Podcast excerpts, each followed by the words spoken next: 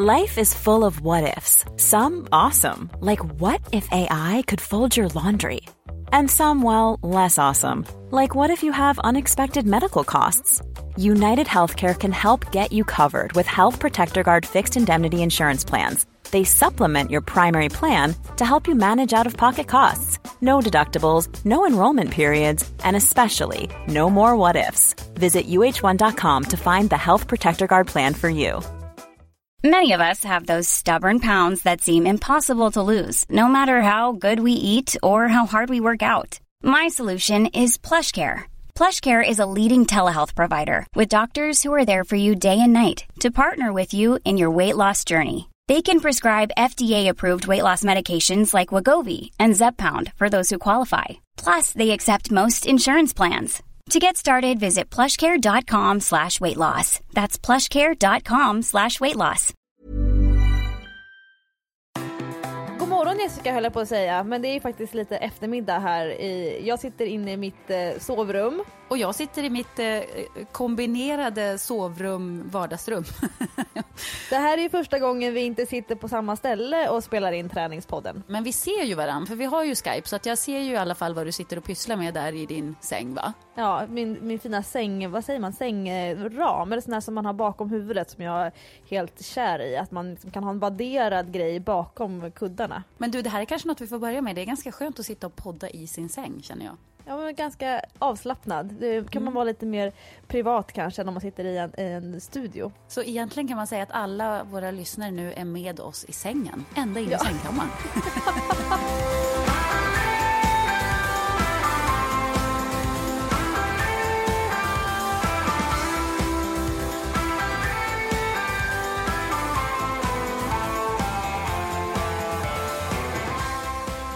tag sedan vi sågs eh, och jag eh, hade ju en liten grej där när jag nästan svimmade i en sändning som jag berättade i ett tidigare poddavsnitt. Eh, och efter det så, så, kände jag att gud, den här semestern som jag aldrig fick i somras, den börjar komma ikapp mig nu lite grann. Att jag faktiskt behöver semester, det gör väl de flesta människor. Så att nu har jag bestämt mig för att jag kommer att vara ledig en månad nu istället. Den månaden som jag inte fick i somras, som jag hade behövt. Så att nu försöker jag dra ner lite på tempot, försöker varva ner och det ska jag ägna mig åt i hela oktober månad. Och det är inte så lätt när man är van att, att köra runt som en skottspole och vara här och där och eh, ja men du vet, vända ut och in på sig själv för att hinna med allt. Så det är ganska svårt faktiskt att, att träna på att varva ner. Ja, du känns inte som en person som sitter i soffan och bara hänger en, en halv dag. Nej, det, det, är jag nog inte. Men nu försöker jag göra det. och det är också en utmaning. Det är nästan som ett litet jobb i sig. Nej, men det ska faktiskt eh, bli lite skönt att komma ikapp på den fronten känner jag. Och du har en, en, ganska stor flytt framför dig? Ja, precis. Jag ska ju flytta också i, i början av november och så ska jag sälja min lägenhet och hålla på och tjafsa med det. Så att allt sånt där tar ju väldigt mycket tid. Så, så den här, eh, vad ska man kalla det, halvoplanerade, planerade semestern kommer ganska lägligt ändå. Ja, det är jag glad för. Jag har sen eh, senast eh, jobbat rätt mycket, många föreläsningar. Eh, har jag gjort både sådär på, ute på företag men också lite kul andra sammanhang. Jag var på Berns. Eh, så jag har stått väldigt mycket på scenen sen senast du och jag sågs. Eh, ja, men det har jag sett på Instagram. Hur har det varit då? Ja men det, alltså det är, jätteroligt, det är svårt, det är utmanande. Eh, men det utvecklar mig väldigt mycket. Men det är, det är långt utanför min bekvämlighetszon även om jag tycker att det är väldigt roligt. Jag tror att många föreläsare och kanske om man eh, står på scenen som teater eller eh, ja, kanske till och med som programledare, man känner sig så tom efteråt. För jag i alla fall bygger upp väldigt mycket anspänning innan. Inte som min nervositet men det är liksom väldigt mycket kraft som, som jag laddar upp. Och sen så efteråt så blir jag så här, oh. Det blir nästan som en baksmälla när man går av scenen ibland. Exakt. Och, och jag har ganska svårt att ta kritik. Så jag, jag, jag, tycker det är väldigt skönt när människor sen säger att jag är duktig och att jag är bra och eh, inspirerande och så än så länge så får jag inte så mycket negativ feedback men, men, när min man Hans är med och lyssnar på mig så brukar han alltid notera några saker som så här, ja men det här kan vara bra att tänka på till nästa gång som han skriver upp och än så länge så vågar jag liksom inte titta på hans listor utan jag måste få, liksom få lite distans till det för att då, då är det lättare för mig att ta kritik. Men jag vet ju att för att utvecklas och fortsätta liksom vara bra så måste jag bli bättre på det. Men jag, I'm working on it. Det är som din soffsittning där. Ja, precis. Men, men menar du att Hans har alltså en lista på grejer som du skulle kunna göra bättre, som du inte har vågat titta på än? ja, framförallt har han en lista med saker som jag gör bra. Och det är ju jätteskönt. Eh, såna här alltså förstärkargrejer, att han, han är jätteduktig föreläsare själv och, och utbildar ju andra föreläsare.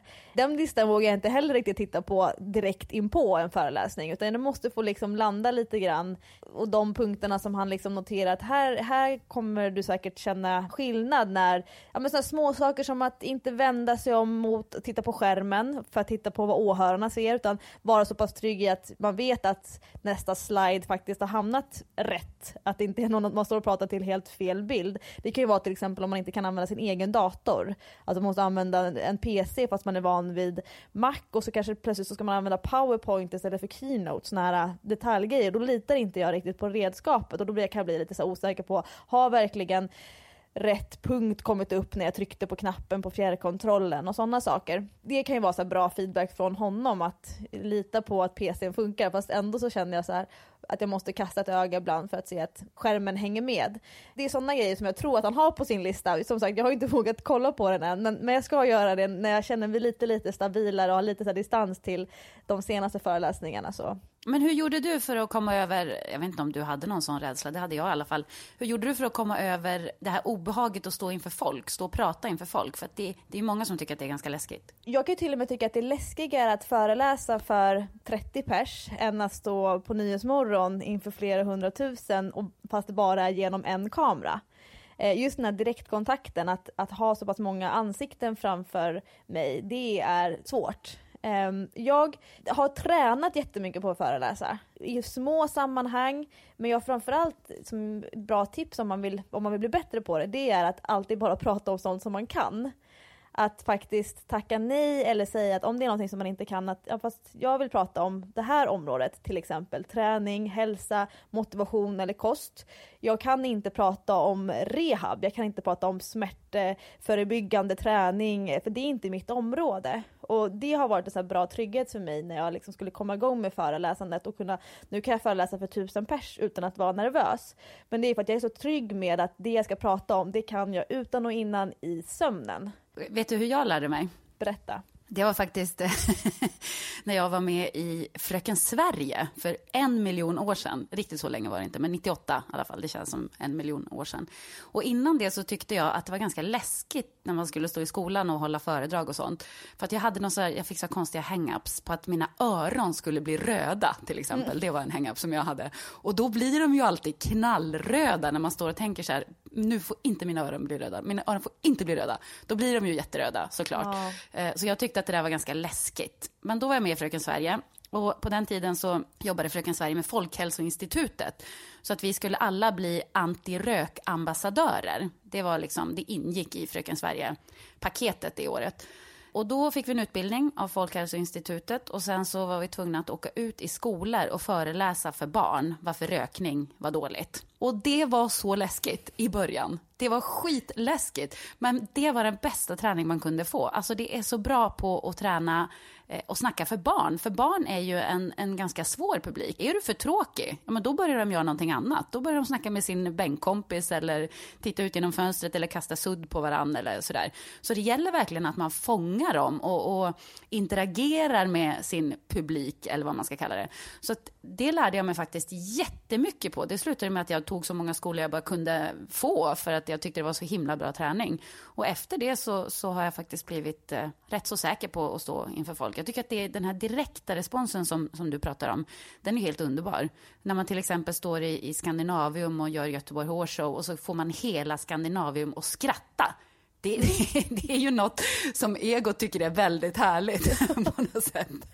Jämfört med, med 30 stycken högstadieelever som sitter och suckar och tycker att den där tanten där framme är ganska seg. Ja, fast det är kanske en större bedrift att få en, ett sånt gäng att skratta. Nej, men det var en väldigt bra skola faktiskt. Så Fröken Sverige på den tiden gjorde bra grejer. Ja, jag har ingen koll på Fröken Sverige längre vad som håller på med nu. Jag tror inte att de håller på med antirökning i alla fall. Inte jag heller. Jag tror att de mest håller på med, med bikinis och sånt. utan att veta. Det där kanske bara är fördomar, men på min tid så fanns det i alla fall en tanke med att man skulle försöka rädda världen på något sätt.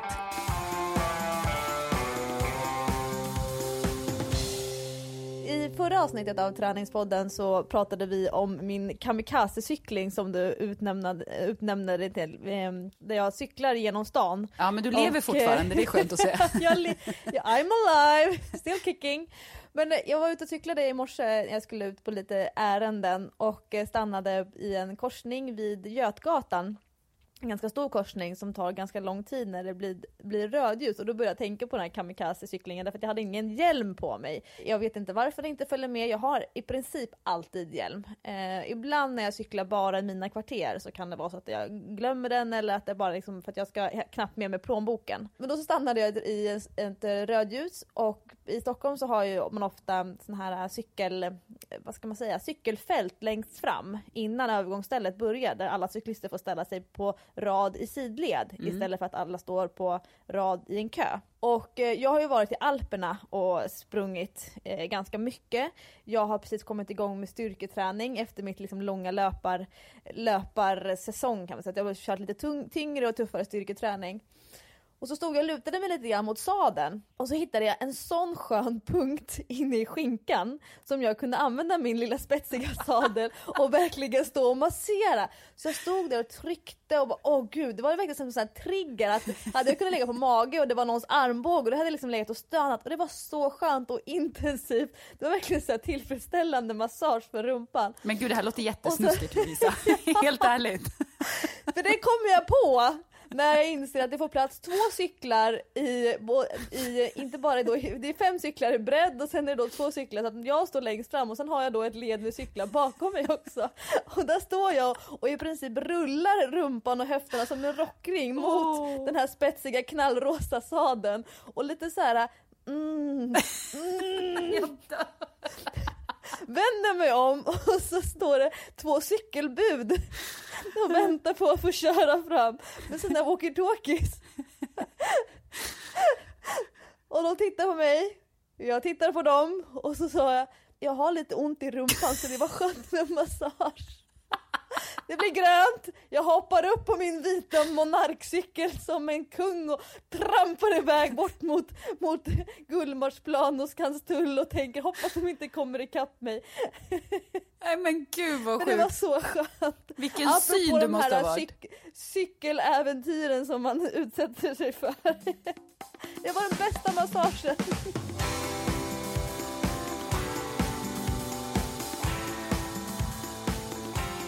Men hur går det med träning Jessica? Du håller ju på att ladda upp lite grann för ett längre lopp, ett maraton senare i vinter, eller hur? Ja, jag hoppas att det kommer att bli av. Men för mig är det ju viktigt att försöka hålla igång träningen när man behöver det som mest, men kanske inte riktigt har tid, om du fattar. Det där blev en uh, konstig mening.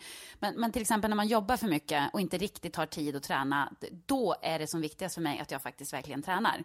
Så att nu försöker jag komma igång och komma in i mina rutiner igen. Eh, och jag har faktiskt fått till några långpass på sistone och det är skönt att vara igång med det igen tycker jag. Så jag sprang 15 kilometer runt Söder och tillbaka till Kungsholmen. Jag sprang över Västerbron två gånger. Du vet att jag älskar att springa över Västerbron. Det är min favorit. Något sjukt kanske, men det, jag älskar när de där broarna bara suger när man är ute och löper. Och den här rundan gjorde jag då i ett par sprillans nya skor. Jag köpte nämligen ett par nya skor som jag ska springa långdistans i, för man sliter ju ut dem efter ett tag. Och jag tänkte att ja, ja, men jag har ju haft ungefär liknande skor innan, så att det går säkert jättebra, bara sticka ut och springa. Det första jag upptäcker är att jag har köpt en halv storlek för små skor. Upptäckte jag när jag kom hem, bara jaha hoppsan, jag hade visst 39,5 på de andra skorna och här var det 39. Det är kanske därför som tårna domnade bort totalt efter en och en halv kilometer eller något. Sen sprang jag med domnade tår resten av rundan. Dessutom så fick jag ont i trampfötterna och jag fick ont i hälarna och jag fick ont i hålfoten och allmänt ont i fötterna av de här nya skorna. Så jag kom på att det var ju inte alls en bra idé att ge mig ut på en långrunda i nya pjux. Och det här borde jag veta, för att jag har ju ändå varit en löpare nu i ganska många år. Så jag borde ha koll på basfakta om löpning. Spring inga långrundor i nya skor, spring in dem först. Men men, jag fick mig en läxa i alla fall som, som hette duga. Men då kom jag att tänka på det här att vi har ju fått ganska många frågor till podden just om skor. Vad man ska tänka på när man köper ett par löpardojor och så. Jag vet inte, hur, hur tänker du? Ja, men jag måste bara fråga en, en sak till dig innan vi börjar prata om mig. Beställer du skor på nätet eller går du till en löparskobutik eller går du till en sån vanlig stor sportkedja? Liksom, hur köper du löparskor? Nej, jag, jag, måste prova ut dem. De måste kännas bra, det tycker jag är jätteviktigt. Och speciellt när jag ska välja skor som, som jag ska springa långt i. Jag har ju olika skor som jag använder till olika saker. Så att jag har lite lättare skor som jag kan springa lite kortare pass i. Och då tänker jag pass som är under en mil. Men ska jag springa pass som är över mm. en mil, då vill jag ha speciella skor. Det brukar jag kalla för mina maratonskor. Och de måste vara lite mer uppbyggda. Jag behöver ha lite uppbyggnad för jag har ganska hög hålfot. Så, så det måste vara ganska bra dämpning i dem och därför så är det väldigt viktigt att jag, att jag provar ut just mina långdistansskor noga. Så att jag har gått till butik och eh, mina förra par skor som jag köpte, då tänkte jag så här, nu ska jag skaffa sådana här sulor för att kanske få till om jag har något konstigt eh, löpsteg eller springer snett och belastar konstigt och så. Så jag fick sulor, men det som hände med de här sulorna som var väl utprövade, det var att jag fick ont på andra ställen istället. När jag då mm. sprang rätt uppenbarligen och hade fötterna rätt balanserade, nu pratar jag travspråk här, mina fötterna var rätt balanserade, så började det göra ont på andra ställen i kroppen och andra muskler. Så att det, det där med sulorna, det funkar inte för mig i alla fall, men det kan ju vara det kan ju vara något som funkar för andra. Hur som så helst, du tog ut sulorna? Jag tog ut sulorna och sprang med skorna som de var istället. Men hur som helst så tycker jag att när man ska ha ett par löpardojor så ska man prova ut dem ordentligt. Jag tror inte man ska beställa på nätet, om man inte beställer en exakt likadan sko som man redan har, vill säga. Hur gör du? Ja, jag, eh, jag kan ju, man kan ju nörda ner sig hur mycket man vill i, i löparskor och i styrketräningsskor eller träningsskor generellt. Eh, jag, jag får ju ganska mycket skor skickade till mig från olika skoleverantörer att, att prova. Men jag är lite känslig för, för det. Därför att precis som du säger kring det här med inlägget, så fort jag byter ut en sko eller liksom ska jag um, lära känna en ny sko så tar det lite energi för mig. Det kan liksom ta 20-25 minuter av ett pass att hitta hur hårt, snör, hur hård snörningen ska vara, eh, hur långt framme ska vara, ha foten i skon när jag knyter åt, eh, hur, skon, liksom, om, hur jag vill trycka ner stortån i marken. Det är sådana små saker som jag tror en vanlig motionär eller liksom om man är nybörjare då kanske man inte känner sånt utan då tar man på sig skon och bara kör på. Men för mig blir det ganska stor, ja men det blir så stor mental eh, ansträngning att, att prova mycket nya skor.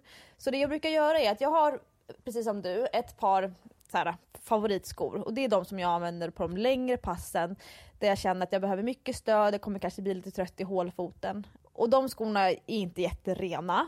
Eh, även om jag liksom försöker alltid borsta av dem gång på gång efter varje pass. Att en sko håller bättre om man faktiskt tar bort smuts och så. Men, men det, det är en sko som det, det syns att den är väl använd. Sen har jag eh, lite, nu säger jag aggressivare, men med det menar jag en lite tunnare och lite kaxigare sko för korta pass Det vill springa intervallet till exempel, där man lägger mycket mer krut på så här, styrkedelen i löpningen, alltså att ha starkt frånskjut, att ha en stark landning, att ha en kontrollerat rundtramp, om man pratar liksom löpteknik, då vill jag ha en sko som ger mig direkt feedback från marken. Har man en för uppbyggd sko så dämpar den och tar bort mycket av den feelingen som asfalten till exempel eller liksom trampade eh, stigar och så ger. Men jag, jag, vill tvärtom känna vad som finns under fötterna. Jag vill känna rötter, jag vill känna om det finns en sten och faktiskt använda det som ett träningsunderlag. Så då, där har jag större möjlighet att prova nya skor och testa andra modeller eller andra märken.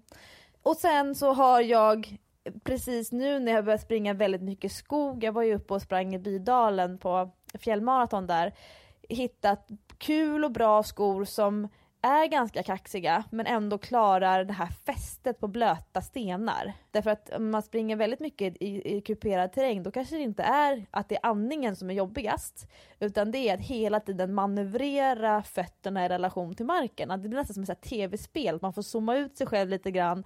Ha liksom hela tiden tre meter framför sig, alltså, var kommer jag kunna sätta fötterna? Och när vi var i Alperna nu så var det jättekul att ha en sko som var liksom som sugkoppar. Den bara, varje placering på klipporna satt till 100% och det går ju inte att göra med den skon som jag säger då är min maratonsko eller min liksom långdistanssko. Den skulle aldrig klara av eh, den typen av underlag. Så varje sko har ju liksom sin nisch och jag tycker om skor utifrån olika ja, faktorer hela tiden.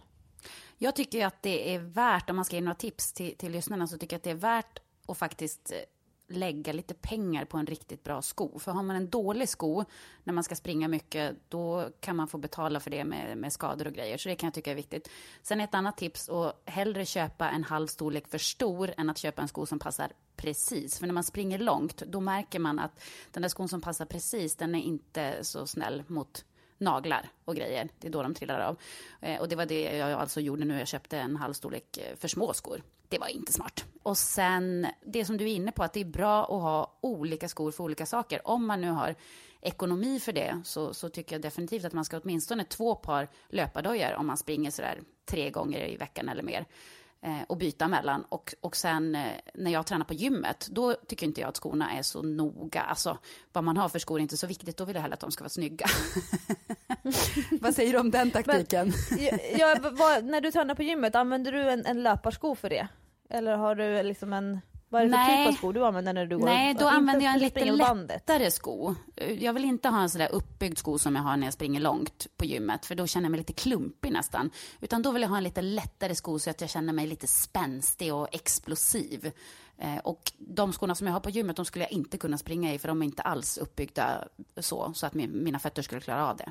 Men de är snygga, ofta färgglada Mm. Jag- och härliga. Ja, de är oftast, gymskor är ju ofta snyggare än, än löparskor. Eh, jag brukar få, ofta få ta av folk skorna när vi ska styrketräna. Varför då? Eh, ja men många kommer ju i löparskor. Och då säger de så här, ja men det, frågar jag, är det här dina löparskor? Nej men, ja fast jag har dem bara inomhus. Okej. Eh, och då kanske för att man värmer upp på löpbandet innan man ska styrketräna. Men det som händer om man kommer med en löparsko och ska styrketräna, då tänker jag så här skivstångsträning eller om man kör mycket med kroppsvikten, alltså att man använder fötterna i olika riktningar liksom på marken. Det är en sak om man sätter sig i en maskin och så kör man benspark. Fötterna nuddar aldrig marken. Då är det klart att det inte spelar någon roll vad du har på, då kan du lika gärna vara i strumplästen. Men om man ska köra knäböj, om man ska köra marklyft, om man ska köra Alltså egentligen alla de här basövningarna när du står och har fötterna i marken. Om du då har en, en löparsko med en ganska hög uppbyggd sula i hälen, vilket ju är meningen. Den ska ta hand om mycket av de stötar som skapas i löpsteget. Den ska dämpa. Då kommer den skon, när du lägger på vikt till exempel på ryggen för knäböj eller om du ska pressa en skivstång uppåt. När du då vill skapa stabilitet genom att pressa ner foten mot marken, vi kallar att man jordar sig, att man liksom har någonting att häva sig mot. Om du då har en löparsko, då kommer skon göra allt som den kan för att dämpa, alltså ge efter. Man kan säga att sulan kollapsar och ger absolut inte det stödet som man behöver för att då kunna spjärna ifrån. Så det är bättre att träna i strumplästen eller barfota än att träna i löparskor. Men jag brukar alltid rekommendera att man har en, som, precis som du säger, en lite kvickare, tunnare sko för styrketräning. För av hygieniska skäl så ska man inte vara barfota och av säkerhetsskäl så ska man inte vara i strumplästen därför att det gör så jädra ont att få en viktplatta på tån oavsett om den kommer från ens egen skivstång eller från någon annans.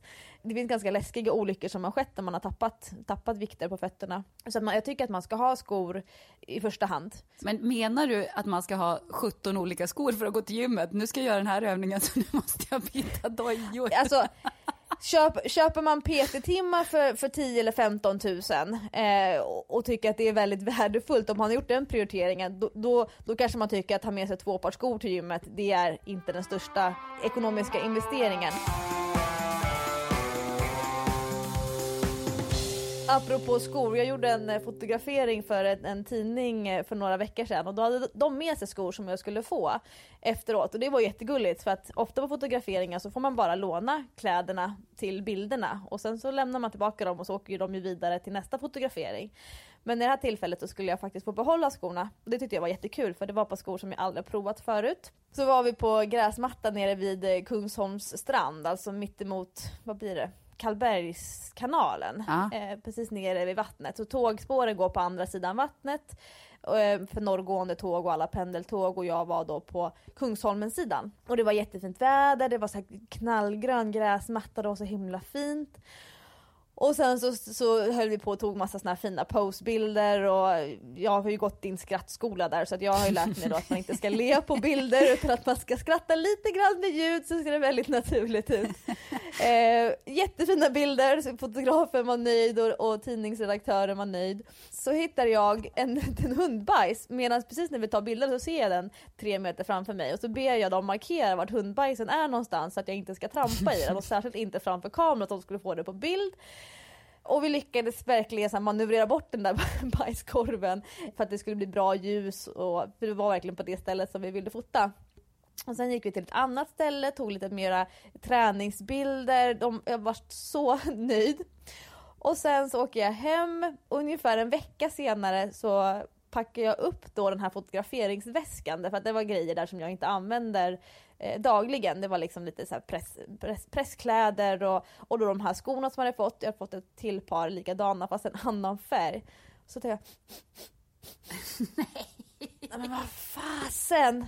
Då har jag trots den här enormt noggranna bevakningen trampat i bajskorven, tryckt ut den under hela sulan, poppat helt sproilans knallrosa jättefina skor. Har de legat i den här väskan i en vecka och verkligen så torkat in och gojsat in sig? Så jag fick kasta jättemycket, tvätta upp det. Och de här presskläderna ska man inte tvätta därför att då det blir inte så bra på bild ut med, ta fram högtryckstvätten för att försöka spola bort det här intorkade hundbajset och skorna som var så fina innan.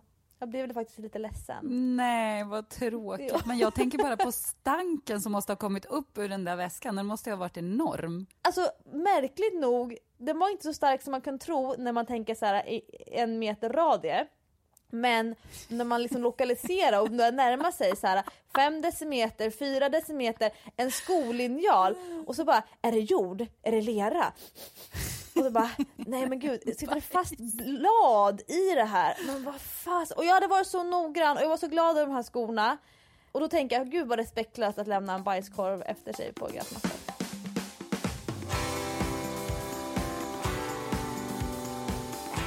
En annan fråga som eh, vi har fått inför den här inspelningen handlar om eh, kost, alltså vad man ska äta innan och efter träning. Alltså ganska så kort inpå den här kortsiktiga maten när man faktiskt har mm, drivet och motivation att man ska gå och köra ett pass. vad man ska tänka på, vad kan man äta, vad ska man inte äta till exempel. Kan inte du börja Jessica, liksom hur, hur tänker du kring innan du ska gå och köra ett Life is full of awesome what ifs, and some not so much, like unexpected medical costs. That's why United Healthcare provides Health Protector Guard fixed indemnity insurance plans to supplement your primary plan and help manage out of pocket costs. Learn more at uh1.com. Many of us have those stubborn pounds that seem impossible to lose, no matter how good we eat or how hard we work out. My solution is PlushCare PlushCare is a leading telehealth provider with doctors who are there for you day and night to partner with you in your weight loss journey. They can prescribe FDA-approved weight loss medications like Wagovi and Zepbound for those who qualify. Plus, they accept most insurance plans. To get started, visit plushcare.com slash weight loss. That's plushcare.com slash weight loss. Ja, alltså grejen är att jag, jag är inte superberoende av kost för att kunna träna. Eller av rätt kost för att kunna träna, kanske man ska säga. Jag vet att en del är väldigt noggranna med det där och de ska äta ditten och datten si och så länge innan passet. Men jag tänker aldrig så, utan jag äter när jag är hungrig i princip. Så funkar jag. Det är inte så att jag äter något speciellt innan ett pass, men vad jag däremot inte äter innan ett pass, det är ju massa tunga kolhydrater som lägger sig i magen, för att då orkar jag knappt springa. Eh, det får jag verkligen ingen energi av på så kort in på, in på ett pass, som man säger. Det kan ju funka om man ska ladda för ett lopp och sådär, att man käkar kolhydrater dagen innan. Men, men kort in på ett pass så försöker jag undvika att stoppa i mig kolhydrater. Och sen efter ett pass till exempel, då kan jag bli väldigt hungrig däremot. Och då kan jag trycka i mig något kolhydratrikt eller en banan till exempel om man inte kan eh, äta ett mål mat. Men då brukar jag se till att försöka få mat ganska snabbt för att annars blir jag illamående. Så då känns det att depåerna liksom vill fyllas på. Men, men jag är väldigt lite för regimer av olika slag eh, när det gäller egentligen vad som helst och även när det gäller Eh, äta och träna, utan jag, jag försöker lyssna på kroppen och gör som den säger. När den är hungrig så äter jag och när den inte är hungrig så äter jag inte. Och jag brukar ha rätt bra energi på passen. Men det här hatar ju du som PT att höra förstås. Nej, men jag, ty jag, tycker, jag blir så glad när du, att du säger att du lyssnar på kroppen, för det är ganska ovanligt. Många använder ju en manual mer än lyssna på kroppen att man faktiskt har svårt att särskilja på hunger och törst eller äter för att man har hört att eh, om jag inte äter 30 minuter efter passet så är passet till spill och, och går på lite sådana här myter. Så jag blir glad när du säger att du, eh, att du äter på hunger. Men bär du med dig mat, du brukar ha ofta ganska stor väska när du kommer och vi träffas. Bär du med dig mellanmål och sånt i väskan eller går du in och handlar på Pressbyrån eller hur, hur liksom tänker du så kortsiktigt på, på dagarna när det gäller sådana? Nej, jag är dålig på att planera, så det är inte så att jag går runt och bär med mig mat. Ibland gör jag det och då är det oftast en sån här juice som jag har med mig, en grönsaksjuice eller vad det kan vara, för det kan jag tycka är ganska bra som, som mellanmål och bara fylla på med. Eh, men annars så går jag in på Pressbyrån och köper i princip det jag är sugen på. Det, det är ganska mm. sjukt att jag är sån här. Jag kanske borde vara lite bättre. Men jag måste bara säga en grej, ett litet instick. Att jag la för några veckor sedan ut en bild på Instagram där jag käkar en kebabrulle. Det var faktiskt efter att du och jag hade poddat en dag. Och jag var så sugen på kebabrulle. Kommer du ihåg det? Du sa det när vi såg så att, åh, det kanske blir en kebabrulle idag. Ja, för vi skulle haft en fotografering dagen efter och så blev det inte så. Och då tänkte jag, ah, men då ska jag baska mig unna mig en kebabrulle. Så unnade jag mig en kebabrulle, den smakade helt suveränt, la upp en bild på Instagram. Eh, jag tror aldrig jag har fått så många likes på en bild någon gång. Och folk tyckte att det var skönt och befriande att se att jag kunde trycka en kebabrulle, fast man ändå är en sån person som framstår som hälsosam, en som tränar, en som tar hand om sig. Men jag tycker inte att det där, eh, det finns ingen motsättning där tycker jag mellan att vara hälsosam och träna och ta hand om sig och ibland unna sig en kebabrulle. Nej men jag tror att många, många som har ett träningsintresse och som följer träningsprofiler på Instagram till exempel, att man matas med vardagsmatbilder eh, som är ganska långt ifrån kebabrullens verklighet. En, en eh, liknelse, eller samma sak som jag varit med om, eh, apropå ytterligheter då, att kebabrullen fick ju liksom symbolisera din lössläppthet när det ja, gäller mat. En av mina allra mest likade bilder någonsin på Instagram, jag har över 28 000 följare, en av de mest likade bilderna är på en semla. Du ser! Folk älskar det! Och då spelar det ingen roll att jag sprungit maraton eller att jag fyller år eller att jag får ge ut böcker. En bild på en semla och så står det en helt vanlig jävla semla. Därför att i mitt flöde den här semmeldagen eller när det nu var, det var glutenfria semlor, det var laktosfria semlor, det var grädd, eh, semla utan socker, det var semla utan grädde.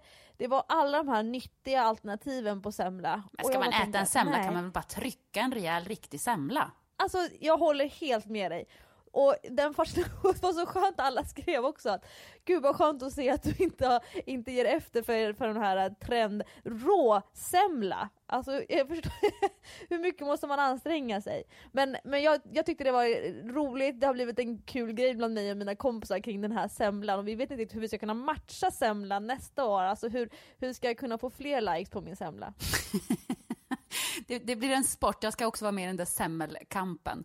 Men du, du som har lite koll, hur ska man egentligen då äta före och efter ett pass? Om man nu inte är, som jag och bara går på känsla. Det som jag märker eh, är ett problem för många, det är att äta innan passet. Att man eh, har svårt att bedöma hur nära in på träningen kan jag käka.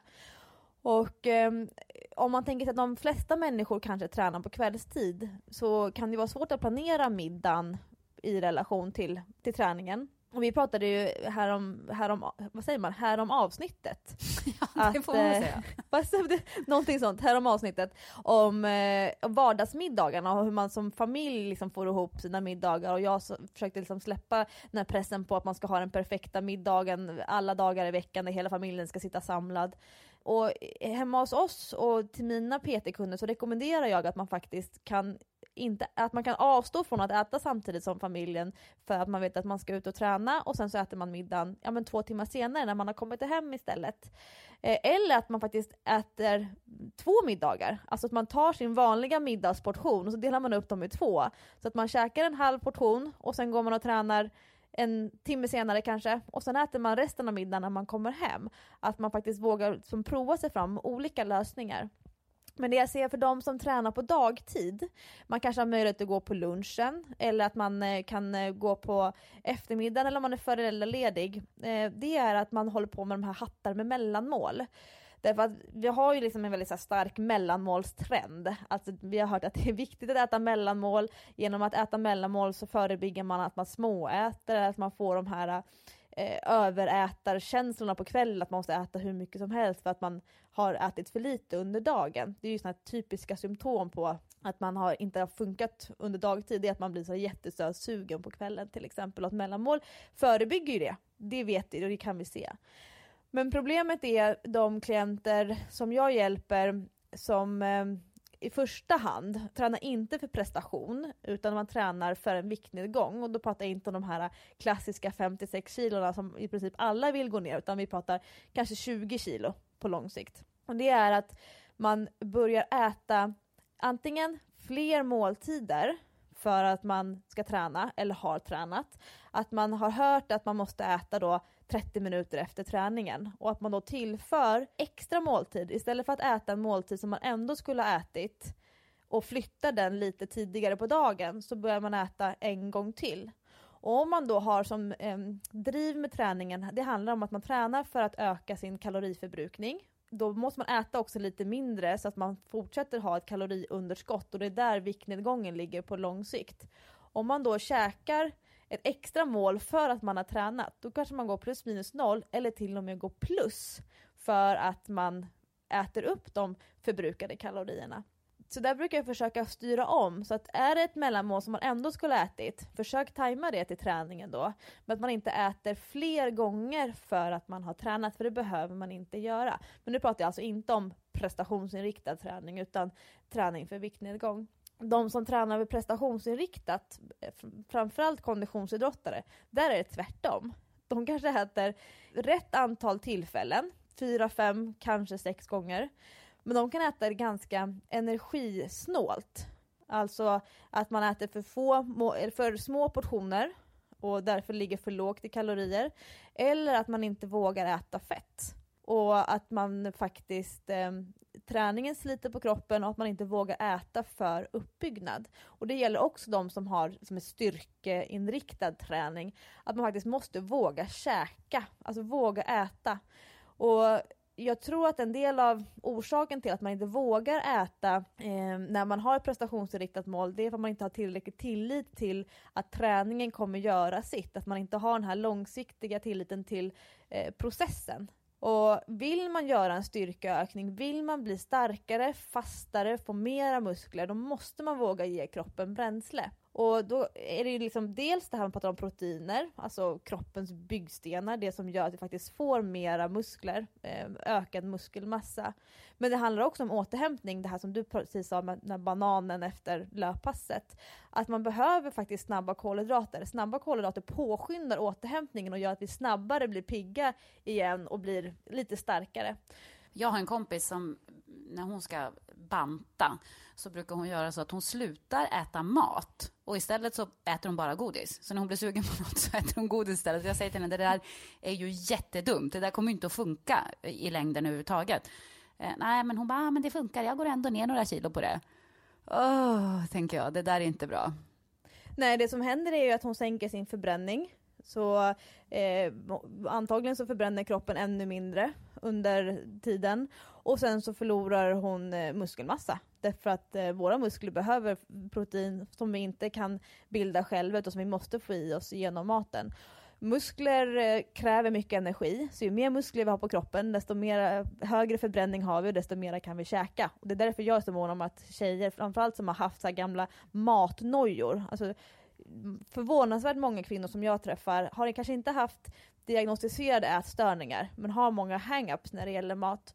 De är ju, skulle ju lösa väldigt mycket genom att öka sin muskelmassa och därmed kunna käka mer så man inte alltid har en liten, liten rädsla för att över natten gå upp i vikt. Det här man säger att man går upp fem kilo av att äta ett julbord. Det händer ju inte. Vilar man en vecka från träningen, man går inte upp några tre fyra kilo. Utan det är ju bara en känsla för att man alltid är van vid att ha det här lilla, lilla mm, irritationen eller naggandet eller störningen som ligger och irriterar kring kosten. Att, att inte kunna äta med gott samvete utan att faktiskt alltid ha lite, lite piska på ryggen eller dåligt samvete för maten. Jag ska dela med mig till er av en undersökning som jag har gjort genom mitt liv. Jag har ju levt några år och man lär sig ju ett och annat. För att jag var en av de där personerna som du pratar om som kanske inte hade en diagnostiserad ätstörning men som hade matnojor rent allmänt och, och var nojig för att äta för mycket och testade alla dieter som fanns i hela världen. Och det kanske blir så när man jobbar som modell, när man hela tiden ska leva på gränsen och, och när man eh, ska vara smalare än vad ens kropp egentligen vill vara. För att jag är ingen eh, naturlig pinne. Alltså om, om, om, min kropp är i naturligt eh, tillstånd så som den mår bäst så ser ju inte jag ut som ett streck eller som, som en vandrande pinne. Och det är inte så många tjejer som gör det heller. Så när man jobbar som modell så lever man ju ofta lite grann på gränsen. Och då har man ju ofta testat varenda diet som finns. Och det finns ju så mycket konstiga dieter. Det är flygvärdinnediet och en, en, gång ska man bara käka ägg och en annan gång ska man bara käka ananas och en gång ska man inte käka någonting alls och ska, ska man inte käka några kolhydrater. Plötsligt ska man bara käka fett. Alltså det är väldigt eh, mycket konstigt. Men det jag har kommit på då, efter att jag har provat allt det här, att min eh, förbränning har gått upp och ner, kroppen har varit helt mest upp alltså i perioder och inte alls eh, fungerat, inte tagit till sig träning eh, och så. Så har jag ju insett att det, det, finns ju inga genvägar, utan det enda som funkar om man vill gå ner i vikt, det är att göra av med fler kalorier än man stoppar in, helt enkelt. Det är det enda som fungerar, det är inte svårare än så. Och då kan man ju i princip äta vad man vill i rätt mängd. Kanske inte alltid och kanske inte hur mycket som helst. Men det är ju ingenting som är ett no-no. Det är ju ingenting som man inte får äta om man samtidigt tränar och gör av med kalorier. Ja, och många tycker nog att det är skönt att det finns ett no-no man kanske inte har den här gräns, naturliga gränsen, det här kan jag ha en godispåse i skafferiet, hur länge får den ligga i skafferiet innan jag har ätit upp den? Många klarar inte av det, de kan inte bara ta tre bitar och sen är det nog, utan man börjar gå och plocka i skåpet, ta fram påsen, stoppa tillbaka den igen, ta fram den igen, äter och sen så är, har hela 150 gram eller 200 gram tagit slut, egentligen utan att man har suttit ner och njutit av påsen, utan att det har varit en lite sån här små naggande under en hel eftermiddag och kväll istället. Och man kan ju göra som ett test, att, alltså, hur kan jag ha en godispåse i skafferiet i en vecka utan att gå och plocka i den hela tiden? Det är därför vissa dieter som har de här extremt tydliga reglerna är så framgångsrika, till exempel LCHF, som är en diet som utesluter extremt många livsmedel. Det är ju inte livsmedlen i sig som är farliga, men det är väldigt skönt att, ja men okej, det, det handlar inte om chipsen i sig, utan det handlar om att kunna äta 10 chips och vara nöjd.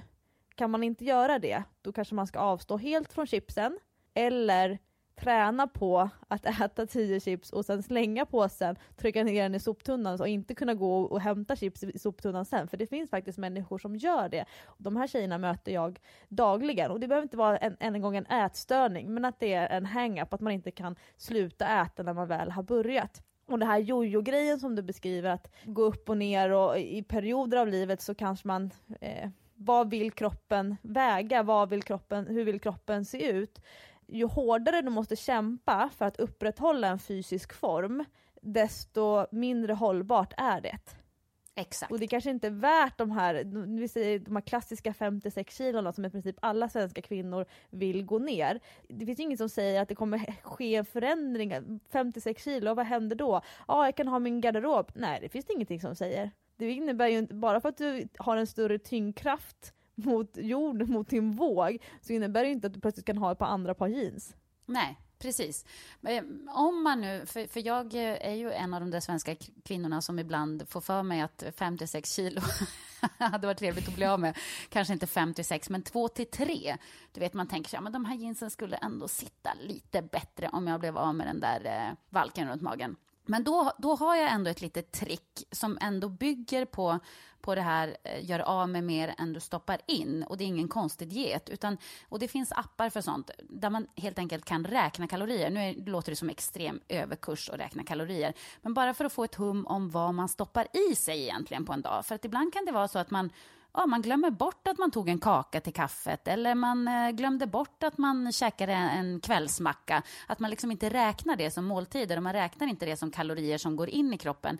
Men det är de där små grejerna som ofta gör att, du, att, att, att intaget blir större än uttaget om man säger så. så då... Att det inte är den riktiga maten som eh, är problemet utan Precis. det som ligger mellan måltiderna. Jag har ju en annan grej också, min, min PT Mårten han brukar säga till mig att jag måste skicka bilder till honom, så måste jag ta bilder på allt jag äter under en dag. Det kan jag säga är också väldigt effektivt, för att man är inte supersugen på att skicka iväg en bild på den där kanelbullen till Mårten. Det, det, gör vi också med våra online-klienter. De eh, fotar, de som jobbar mycket med kostrådgivning, de fotar all mat och så laddar de upp det i sin kostdagbok i, i, direkt i appen. Och det är också så här, det var någon som skrev att men gud, det är ju jätteeffektivt, att ska man fota den här centerbiten med choklad innan man stoppar in den i munnen, hur nära munnen ska den få, få chokladen vara innan man tar bilden? Men då stannar man ju faktiskt också upp och funderar över, men vänta nu, när jag, innan jag stoppar den här så ska den ta, ta en bild. De sekunderna som bilden tar att fotas, det kanske är de sekunderna som man behöver överväga, liksom, okej, okay, är, det, är det värt det eller inte? Exakt, och det är ju också ett sätt, att, om man nu inte vill använda de här apparna, så kan man ju faktiskt bara göra så. Jag måste ta bild på precis allt jag äter. För det är ju det, det är just det där att man bara ska tänka på vad är det egentligen jag stoppar i mig? Att man inte slentrianmässigt trycker kanelbullen på tunnelbanan som jag brukar göra, utan att jag måste faktiskt plåta den först. Och då kanske jag tänker över det en gång till. Ska jag verkligen käka den här kanelbullen? Nej, äh, hoppa det va.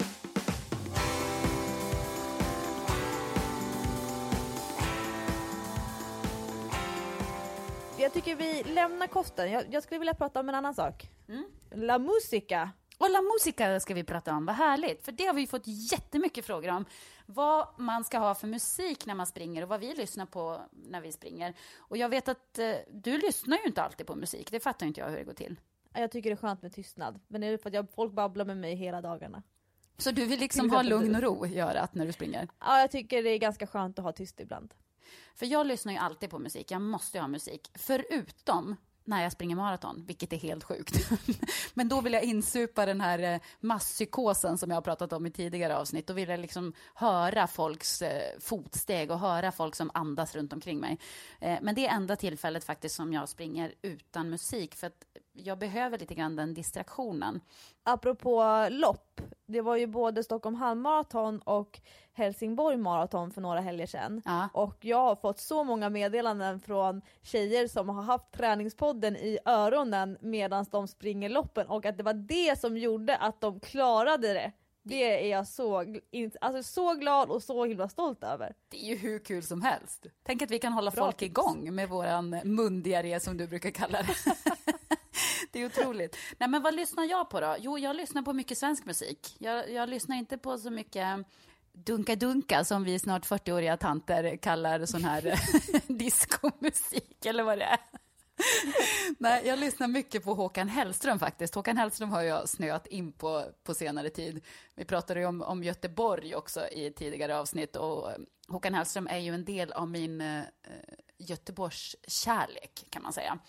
Eh, och den absolut bästa löplåten om man vill springa lite fortare. För ska man småjogga och sådär så funkar den inte alls. Men den absolut bästa löplåten om man vill springa i så här 4.30 tempo ungefär, det vill säga att man springer en kilometer på 4.30, det är ramlar. Ramlar måste ni bara ha på när ni ska springa fort. Om ni ska springa snabba intervaller eller vad ni ska göra.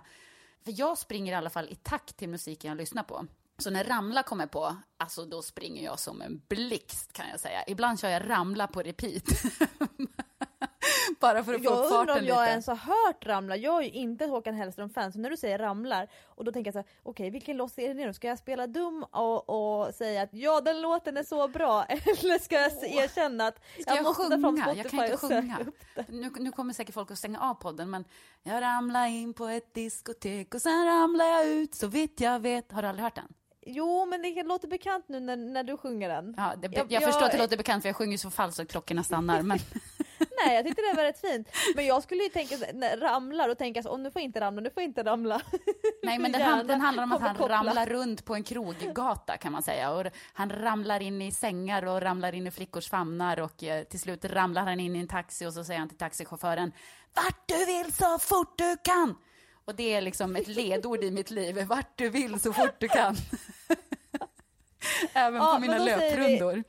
Intervaller till Håkan Hellström och ramlar, det är Jessicas starkaste tips. Men du Jessica, kan inte du göra en spellista då? Jo, men det kan jag göra. Jag kan göra en spellista på mina favoritlöplåtar just nu. Och då, då blir det inga lugna låtar, så det är inga lunka runt, eh, lufsa runt eh, låtar, utan det är låtar som man ändå ska när man ska springa lite högre tempo. Men det ska jag göra. Jag kan kalla den för eh, träningspodden Jessicas favoriter.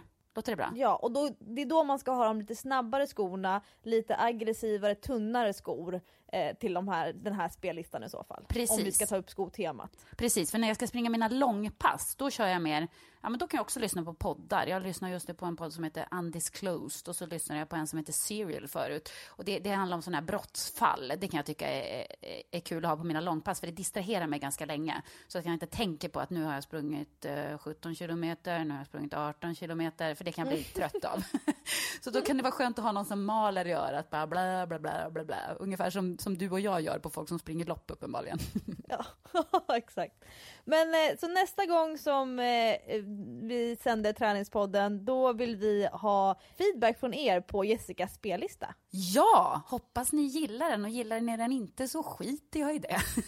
Nej, jag skojar bara. För du älskar Håkan som det är. Jag älskar Håkan. Men eh, Jessica, du får ha en riktigt bra semestervecka framför dig. Jag tycker du gör helt rätt. Tack snälla. Jag ska faktiskt åka till Ryssland. Mm. Mm, jag åker till Moskva imorgon. Så att eh, nästa poddavsnitt, då, då, kan jag berätta hur det var. Om jag kommer tillbaka. Man vet aldrig med Putin, men vi hoppas på det. Håller tummarna.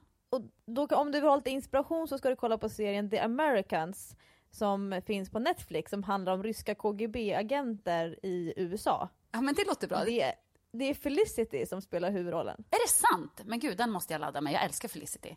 Men eh, det är mitt tips om man vill ha lite Russian inspo. Härligt, men du Lovisa, då får du ha en bra vecka så, så hörs vi sen. Om jag kommer tillbaka från Ryssland vill säga. Jag, jag håller tummarna för det hörru. Sköt om dig! Hej då!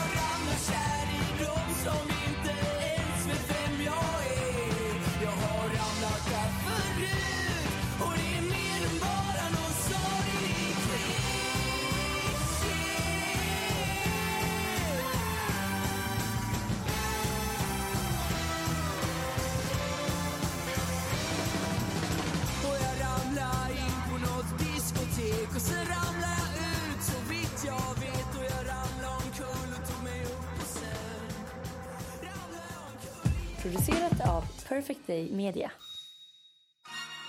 Vill du lyssna på något mer? Prova Adam Company. Innan han sätter sig ner, vad gör han då? Han tar på sig hoodien bak och fram. Och nu brister det ju för mig. För här, han har redan sett kul ut och nu sätter han sig bredvid mig med hoodien bak och fram. Så han alltså luvan. Vad är det så här? Alltså... Chris Cross, vad är du för jävla pucko? Sätter sig ner, ja, men liksom, vad handlar det här om? Ja. Sätter sig ner bredvid. Eh, plockar upp sin godispåse. Va? Vad gör han med godispåsen? Han lägger den i luvan. Han tömmer godispåsen i luvan! Vilket geni! Jävla geni! För vad har han då som ingen annan har? Han har som sin egen godisbricka jättenära munnen som inte prasslar och som inte är i vägen och som är väldigt nära. Vilken jävla geni! Mitt ibland oss, gömd i den här stackars ufo-kroppen, så var den största tänkaren. Vilken jävla hjälte!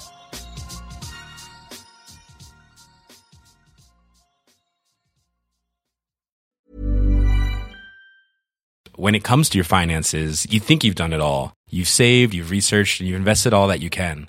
Now it's time to take those investments to the next level by using the brand behind every great investor, Yahoo Finance. As America's number one finance destination, Yahoo Finance has everything you need, whether you're a seasoned trader or just dipping your toes into the market. Join the millions of investors who trust Yahoo Finance to guide them on their financial journey. For comprehensive financial news and analysis, visit yahoofinance.com the number one financial destination, yahoofinance.com.